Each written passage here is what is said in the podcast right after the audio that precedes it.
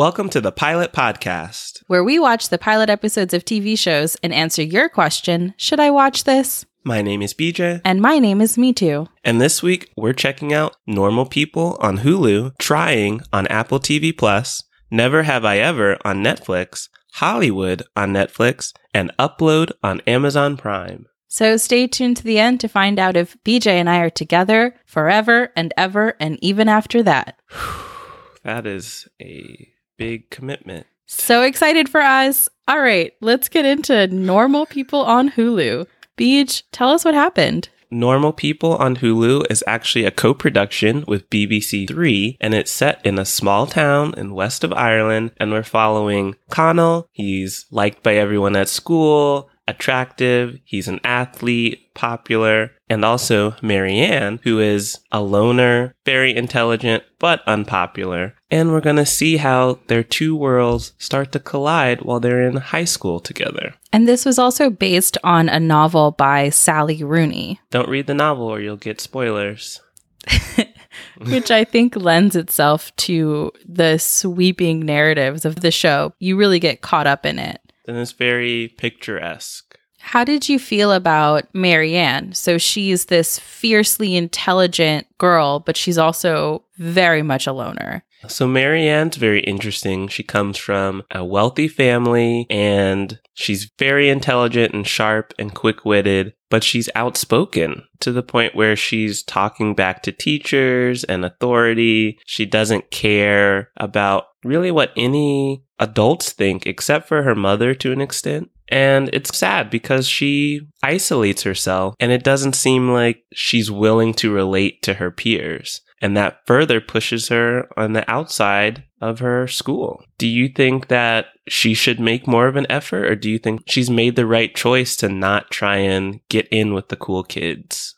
I would say shout out to Daisy Edgar Jones for her portrayal of this character. Under normal circumstances, it would be very difficult for me to feel sorry for a wealthy, intelligent, conventionally attractive girl in high school who is, I think, to some extent, choosing to outcast herself. But in this case, it feels almost like a defense mechanism. She has no real love at home. Her mom is quite distant. Her brother is a real jerk. So she's already isolated at home and is extending that to school. And I can see how that affects her ability to want to let people in. And in contrast to her, we have Connell, who is the popular guy and also seems to be willing to sympathize with everyone around him, from teachers to Marianne. Why do you think he's the popular kid? I think for exactly that reason. He probably knows how to read a room really well and is popular by any means necessary. He comes from a working class background. His mom actually cleans Marianne's home. That's how she and Connell can speak and connect, is because when he goes to pick up his mom from Marianne's mansion, they're able to chit chat a little bit while his mom wraps up mopping. You can see that he wants academic and athletic success in order to do right by his own goals and also his family. We also see that he is very intelligent, just like Marianne, well-read, and I think that's what leads to their connection, where they see each other on a similar level. She definitely thinks more highly of him than her other peers. He's very close with his mom. She has a very different relationship with her family. How do you see that affecting their potential romance? I think it's going to be tricky for both sides. I think Connell is going to be worried about his appearance at school. So what would a relationship with Marianne mean for his popularity? And that might hold him back. And then I think Marianne hasn't experienced any affection. So if she gets that from Connell, she might be too attached because that's the only person offering her that love. And that could lead to an unhealthy relationship. So I really just see it breaking down not too long after it gets started. What do you think? I didn't think about the angle of her potential dependence on him. That's true. He's one of the only people in her life that has extended an olive branch to her, even though the way that he is affectionate toward her is also problematic. When they have their first kiss, immediately afterward, he says, "Don't tell anyone at school." That's an awful thing to hear after your first kiss. That's a red flag, listeners. If your crush tells you we got to keep this a secret, they might not be the one for you. Listeners, please email in all of your dating and crush questions. I know that they're on your mind. We're going to introduce a new show called Red Flags with BJ, and he's just going to go through and identify whether these are red flags or not. That would be fun. You know, I love judging people's lives, just like I love judging shows. This is something that is made for you. Thank you. So, Beach, is Normal People also for you? What would you rate it? So it is for me. I would rate Normal People, would watch again seriously. And I am really surprised that I like this romance drama production, but I'm interested to see the back and forth between Marianne and Connell. What about you? I agree. If you tell me about a show where two young people are trying to fall in love and there is no humor, just drama and angst. And rain. Rain actually does show up in this first episode. That would very easily turn me off, but there's such a lightness to it and yet such a depth of heart that you get sucked in. I want to know where Marianne and Connell are headed next. Listeners, I think you'll want to know too. So let's go from one teen couple to an adult couple on Apple TV's Trying, who are trying for a baby. And we're just hopping over the pond, getting into Britain. And here we're looking at Nikki and Jason, a young couple who really want to become parents, but they have been struggling to conceive and their fertility doctor have told them that their chances are slim. So they should consider adoption as an option if they do want to become parents. And so in this first episode, we really see them coming to terms with whether or not they want to be parents still. And if so, would adoption be the right path for them? So what did you think of Nikki and Jason as a couple, and how do you feel about them as potential parents? As a couple, I have to say that Nikki, played by Esther Smith, and Jason, played by Rafi Spall, have incredible chemistry. You really root for them as a couple. And this is another show where the premise of it isn't necessarily interesting to me as someone who doesn't have kids and is not looking to have kids anytime soon. Yet you get sucked in, just like we were with Normal People, in this tale that is surprisingly interesting. And so I love them as a couple, and I am excited to see how they're able to build themselves up as they prepare to be parents. Along the way, as they're building their way up, they have to deal with different people in their lives, the different social circles that they're a part of, who all have very strong and differing opinions on fertility and parenthood. So what did you think of Nikki's coworker who has been pregnant? I guess it adds up to about 5 months out of her life, but doesn't think it's something worth pursuing. I felt really bad for Nikki. When she was at a baby shower with her friends and her life, they were asking her, why don't you have kids? And so she lied and said, I'm focusing on my career, because she's struggling with fertility issues and didn't feel comfortable sharing that in a party setting. And so felt like she needed to come up with another reason as to why she didn't have kids. And then conversely, when speaking to her coworker about considering adoption, her coworker says something to the effect of, I don't know why anyone would want to be pregnant. Pregnancy is awful. And that may be the case, but Nikki wanted it urgently. So then she has to do a second round of pretending in a different direction of acting like she didn't want to have a child of her own biologically. It was sad to see her have to go back and forth between these different worlds when it would have been great if she could have just either been authentically supported or if people could have just kept their noses out of her fertility. Exactly. She's going through a tough time where something she's wanted so badly is just no longer an option. And she's surrounded by people who have the option and they either make it sound like it's something easy or it's something a burden. And she hasn't even gotten the chance to make that decision for herself.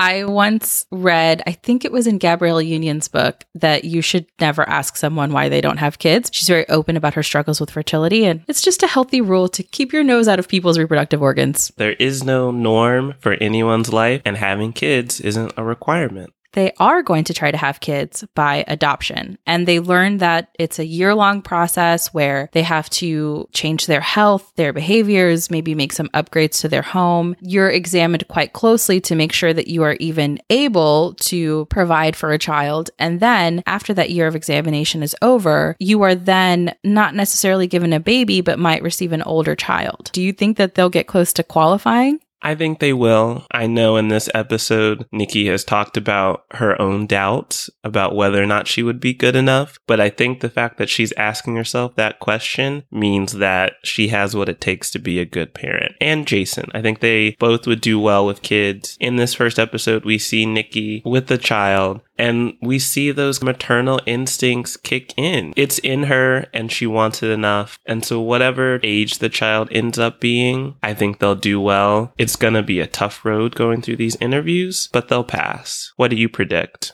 I think they'll pass. And then I think it'll be interesting in this show if we get to see them have the child. It'll be fun to watch this year-long journey of them trying to get super healthy. You see Jason worried about his BMI and Nikki worried about lampshades in their home. One of my favorite quotes in the episode was, "Can't have kids before you have lampshades." It's true. It'll be interesting to watch them upgrade their lives and their lifestyles. And then hopefully I would love to see them adjust to a new child in their home as well. I just want to throw in a quick prediction that popped into my head while you were talking. I think they will adopt a child and get pregnant at the same time. Like on Friends. I never watched Friends, but sure. Well, Beach, are you trying to watch more episodes of Trying?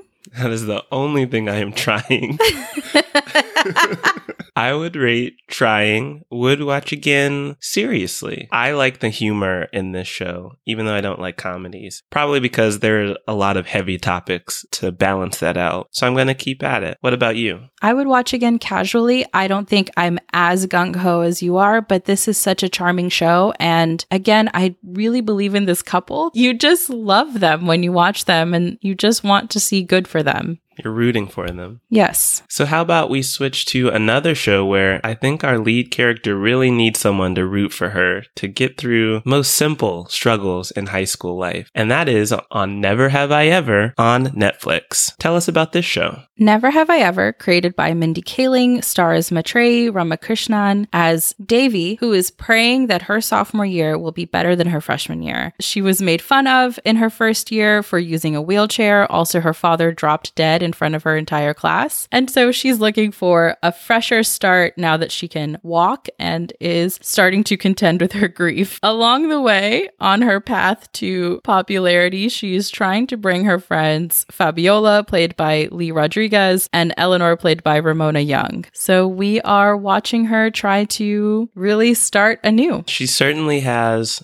an interesting life history leading up to her sophomore year where her parents are immigrants, but she has adopted basically solely American styles and interests. And, you know, after her dad died, she lost the ability to walk. Her legs stopped working, but then they were able to come back to function when she wanted to look at her crush, which brings up some questions. And now she has a rival in her home of her cousin Kamala, who's living with her family while studying. And she's the gorgeous, successful, smart, good Indian daughter that she can't compare to. So it really just feels like Davy's got everything working against her. But I like her gung-ho attitude to make sophomore year the year of her life. What do you think of her journey so far? I really enjoyed this show. I love that the voice in her head is John McEnroe. There is a really sweet reason for the narrator of the show being John McEnroe revealed toward the end of the episode. But what I initially thought before the reveal was,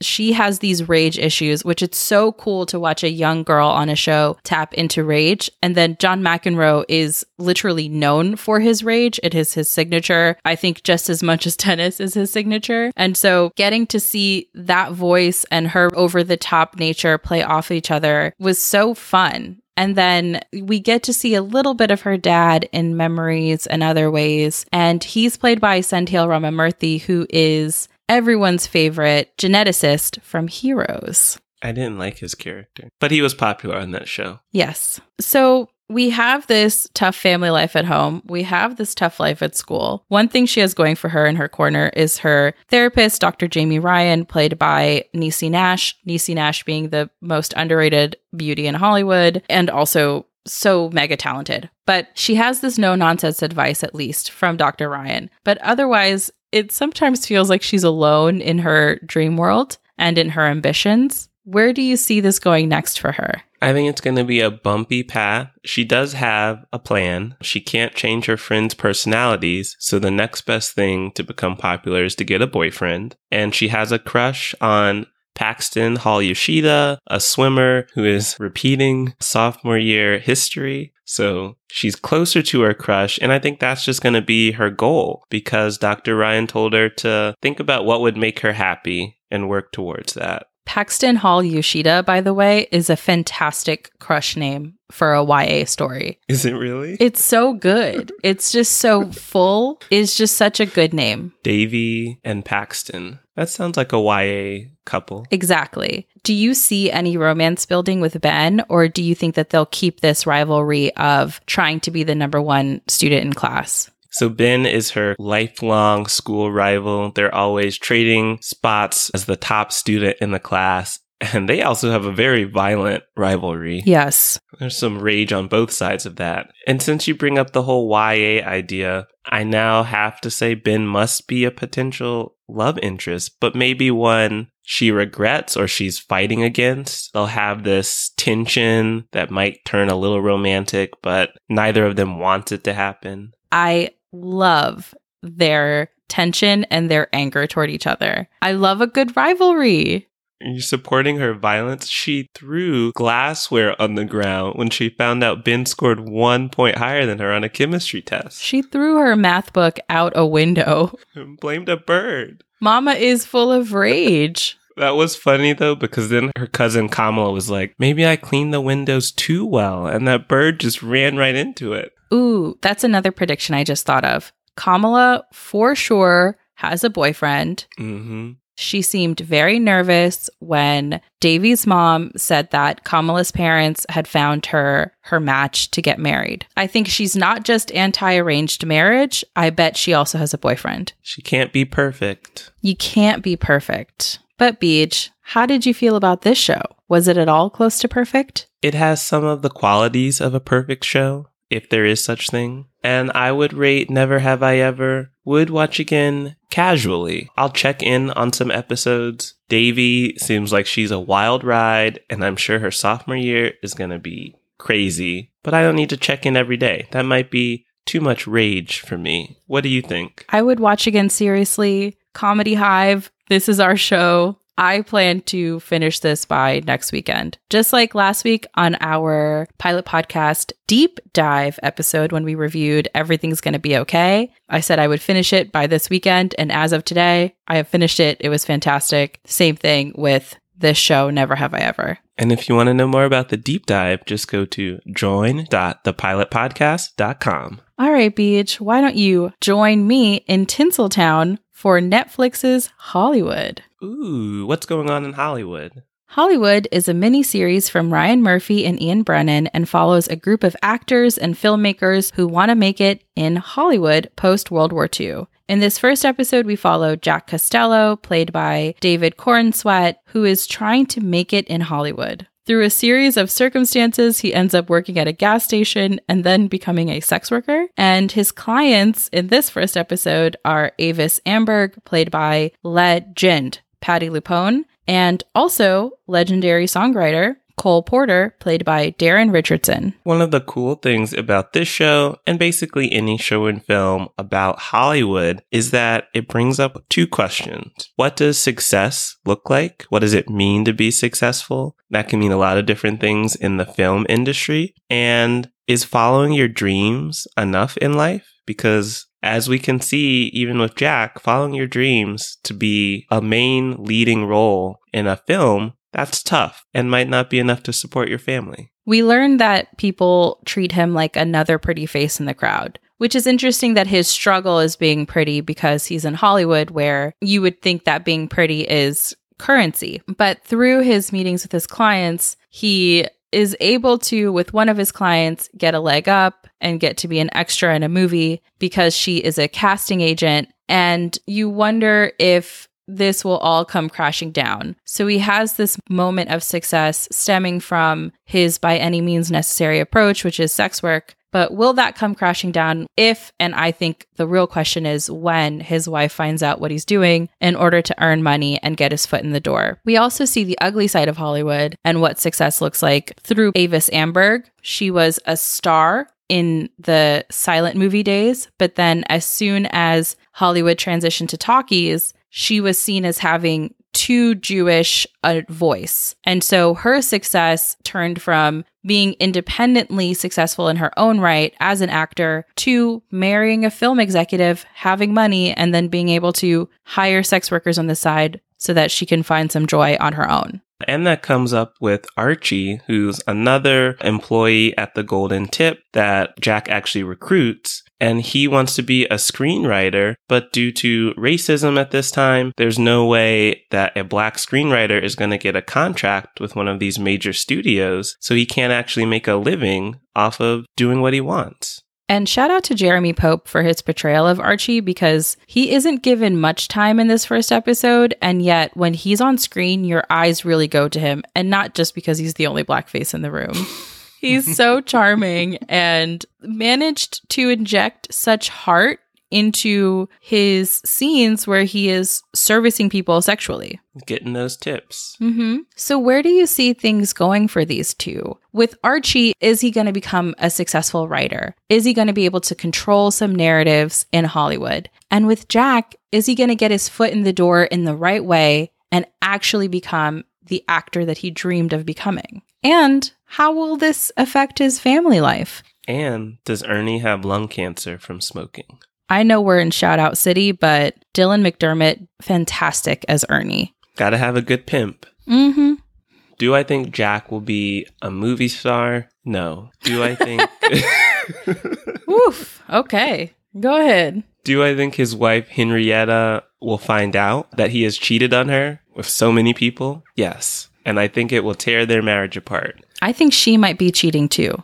Yeah, because it seems like she has a coworker that she was flirting with. So she might just move on. For Archie, considering what time period this is in, I do not think he will be a successful screenwriter either. But maybe he will get to keep writing, and then maybe he'll use a pen name or someone will just buy his work from him to like let him keep writing, but he won't get the recognition he deserves. That's what I see coming for him as well. Success, not even behind the scenes, behind the building. Yeah, he's not even on set. No. He just mails a script to someone, gets a check, and he's the only one who knows, I did that.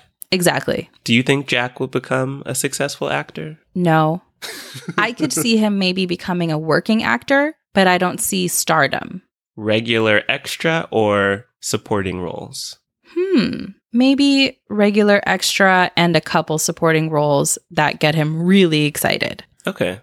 So what would you rate Hollywood on Netflix? I would watch again casually. I had my reservations about this show. I didn't think that it would be for me, but I thought it was really good. And if you like Ryan Murphy productions, I think that you'll like this one. It's over the top. It's ridiculous in a really fun way. So I am a little less enthusiastic. I would watch this while doing laundry. This is something I would have on in the background. I do want to see, unfortunately, how everyone's lives start to fall apart as they chase their dreams. You love chaos. I don't love chaos. I just think chaos is a part of life, and I will observe it happening to others. Okay. And that's what I'll do with this show occasionally while I'm doing some chores around my apartment. Speaking of chaos, Upload on Amazon Prime is really trying to take the chaos out of traumatic deaths. So Upload is a new sci-fi series on Amazon Prime Video, and it's set in a future where now humans are able to upload their consciousness into a virtual afterlife. And so we follow Nathan, played by Robbie Amell, and he is a computer programmer who meets an early death at age 27 in a car accident. And so now he is uploaded into one of the more popular and fancy afterlives called Lakeview by a company named Horizon. And so we are following his journey as he learns about what it means to live an eternal life in a utopian afterlife, along with his angel, the real life person who is monitoring his virtual life, Nora, and his girlfriend, Ingrid, who's actually the one paying for him to be in this afterlife. So, Mitu, what do you think is the appeal of someone uploading their consciousness into a digital afterlife? So it seems like an upload that this is a merging on the lines of utopian and dystopian society that no longer believes in the concepts of heaven or hell or afterlives, and they believe in creating it themselves. We see that a little bit between Nora, played by Andy Allo, and her father, Dave, played by Chris Williams, where he wants to die naturally and meet her mom in heaven, you know, in quote unquote actual heaven as we traditionally consider it, versus in this afterlife. You see a lot of the appeal for something like Horizons in that interaction, because Nora is stressed about the fact that if her father were to pass away naturally without uploading his consciousness into this server at Horizons or another place, she will no longer be able to FaceTime him and connect with him like you're able to do from the afterlife at Horizons or other ones. You see her begging him to consider this upload because we don't know what happens after we die. So you don't have a guarantee that he will meet his wife in heaven as we traditionally consider it. So I think that's the appeal, is that there is no mystery. It's a known factor. People are afraid of the unknown, and this gets rid of the biggest unknown in our lives. And I think also, especially when you look at the relationship between Nora and her father, there's a selfish aspect. And you definitely see that with Ingrid and Nathan. You can preserve someone you love so that they will always be there for you, whether or not Nathan wants to wait around for Ingrid to die is a whole nother question that she doesn't consider. Before Nathan dies, he takes Ingrid home for Thanksgiving because she forces him to, and it's clear that he was considering exiting the relationship. But now that he's dead, he's in Ingrid's phone forever. His purchases in the afterlife go through her app for her to approve. So she felt comfortable when they had a conversation after he had died via FaceTime from the afterlife to her phone in the living world. And she ended it with, "I love you." And he stops and goes, "Whoa, we've never said I love you." And she's like, "Well, where are you going to go next? I can't scare you off now." Exactly. So it is a very selfish venture. I don't think it's completely selfish, but her motivations were almost entirely selfish. Yeah, more power to her. She found what she wanted and she literally locked it down. Shout out to Allegra Edward. So another thing that we were discussing before we started recording offline is, what are the rules of Lakeview and other digital afterlives? So one thing I thought was very strange and disturbing is the idea of in-app purchases in the afterlife. Oof. If you want like a special food, you have to pay more. If you want different food, if you want different drinks, there are even ads that pop up that try to sell you gum. That's the worst part. They're ads for eternity in afterlife. That sounds miserable. They toy with this idea in The Good Place, which we won't spoil. They toy with the idea of the afterlife and perfection and whether you can be happy in a perfect environment, which is interesting because this show was created by Greg Daniels, who is a longtime collaborator of Mike Schur's, who created The Good Place. And so it's almost like they made dark and light versions of discussions of the afterlife, The Good Place being a much brighter show than this one. Yeah, and we see in this first episode that Nathan is struggling with the afterlife. And Nora, while talking to her coworker Alicia, they bring up the fact that these people who are uploaded early and they're unprepared for their upload, they sometimes have a rejection rate anywhere from 40 to 60%. And in Lakeview, there's a thing called the data stream, which allows these virtual people to end their existence. Speaking of ending people's existences, Nathan, his death was wildly suspicious. Now we need to go into our conspiracy theory section. It's me. I'm Charlie Day. I'm in front of the board with the red string on it and all of the writing. Let's go. Okay, so attach a self-driving car to a car accident, which should not happen because this car should have seen a parked truck in front of it. Already suspicious, his cause of death. Self-driving car accidents never happen. Second, Nora has to prepare Nathan for Lakeview. and she goes through his memories, and she is confused when she finds corrupted memory files. Never happens, and we see before he died that he was about to create something dope. We're not quite sure yet, but maybe that's the thing that is being corrupted, and it's being corrupted for a reason. Pinned. Because while in Lakeview, he talks to his neighbors, and he tells them he was a computer programmer, but he doesn't remember what he programmed. Suspicious. Pinned. So what do you think this all means? Did someone murder Nathan? My prediction for the show, this is my hot take. Okay. I think he was murdered. I bet he was making a free version of Heaven. So I bet Horizon and these other paid Heavens are trying to take him down. Ooh, a big corporation took him down.